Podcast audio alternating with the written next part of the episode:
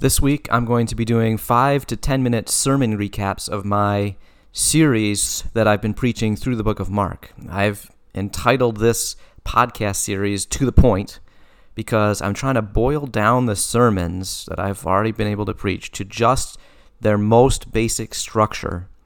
My hope in doing this is that through these short summaries, you'll be able to get a better understanding of the Book of Mark and, more importantly, a better understanding of Jesus. My first sermon in the series, of course, started right in Mark chapter one. Mark one, verse one, it just says this: the beginning of the good news about Jesus, the Messiah, the Son of God.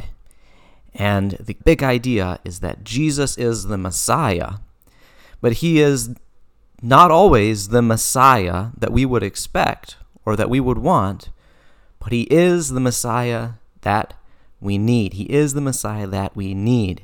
Now, Mark leads his book like this because he wants us to know that Jesus is, in fact, the Messiah.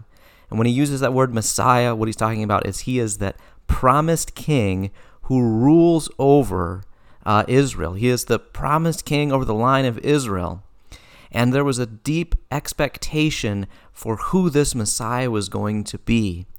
The expectation that we saw during that time and that Jesus encountered as he, you know, as he taught, as he did miracles, as he did his ministry, is that the Messiah was going to be a, a ruler who brought political freedom from the Romans, who defeated his enemies, maybe on the battlefield, maybe in some kind of militaristic way. And then also this Messiah was a way, you would you would use this Messiah as a way to get a reward. Once the Messiah came, then the people would receive their reward. But um, we learn in Mark, like for instance in Mark chapter eight, verses thirty-one through thirty-three, Peter has just made the confession, right? This is a climax of the book. Jesus says, "Who do people say that I am?" And Peter says, "You are the Messiah." And and he's absolutely right. He gets it. But then Jesus goes on to say, "And I'm going to have to suffer and die." And Peter says, "May it never be." And Jesus says, "Get behind me, Satan." And the problem is, is that Peter had fundamentally misunderstood who the Messiah was going to be. In fact, the idea of the Messiah was misunderstood by Jesus' own disciples, by his enemies, and by the crowds. And because they misunderstood his role as the Messiah, they failed to recognize him, they failed to accept him as he was, and they they missed out on what he was doing. He was not the Messiah that they wanted. Who was he as the Messiah? He is, in fact, the king, but he is the Messiah and In in the flavor of Isaiah chapter fifty-three, he is the suffering servant. Jesus comes and he doesn't have this big military victory like is expected. Instead, he suffers and he dies on the cross. He is the, he is the king who is also the suffering servant. He did not come to bring mere political freedom, but to bring a spiritual freedom. A freedom from the power of sin. And he, he doesn't come in order to, uh, he's not coming def- destroying his enemies here in the Gospels. He is coming and he is dying for his enemies. And he is not a means to a reward. He is the reward in his own self. I just kind of want to illustrate why it's important that we know Jesus not only for who we want him to be, but for who he is. I think that when people first fall in love, often they have this, they are, they're in love with being in love, with that feeling of being in love, and they are in love with an idealized picture of the person who they love, but they don't necessarily love, at least in this initial stage, the person. They love their idea of the person.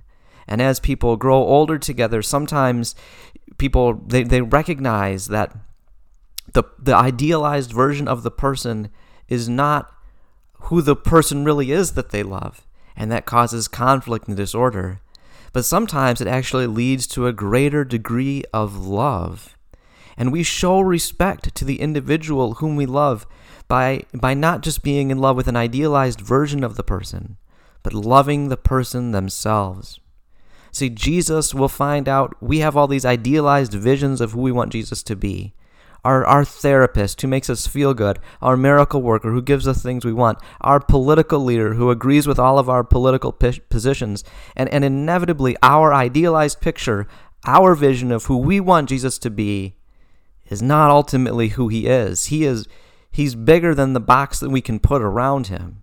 And in reality, he's it's he's better than just being what we want him to be. If what if he was just what we wanted him to be, our God is only as big as ourselves. Instead, he is not just who we want him to be, he is who we need him to be. And that is the one who forgives our sins. That is the one who can make us new.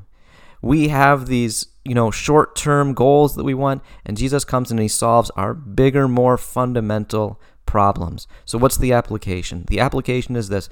We need an openness of our mind and our heart that allows us to look beyond our preconceptions of who Jesus is and, and finds and learns who Jesus is, not just who we want him to be, but who we need him to be.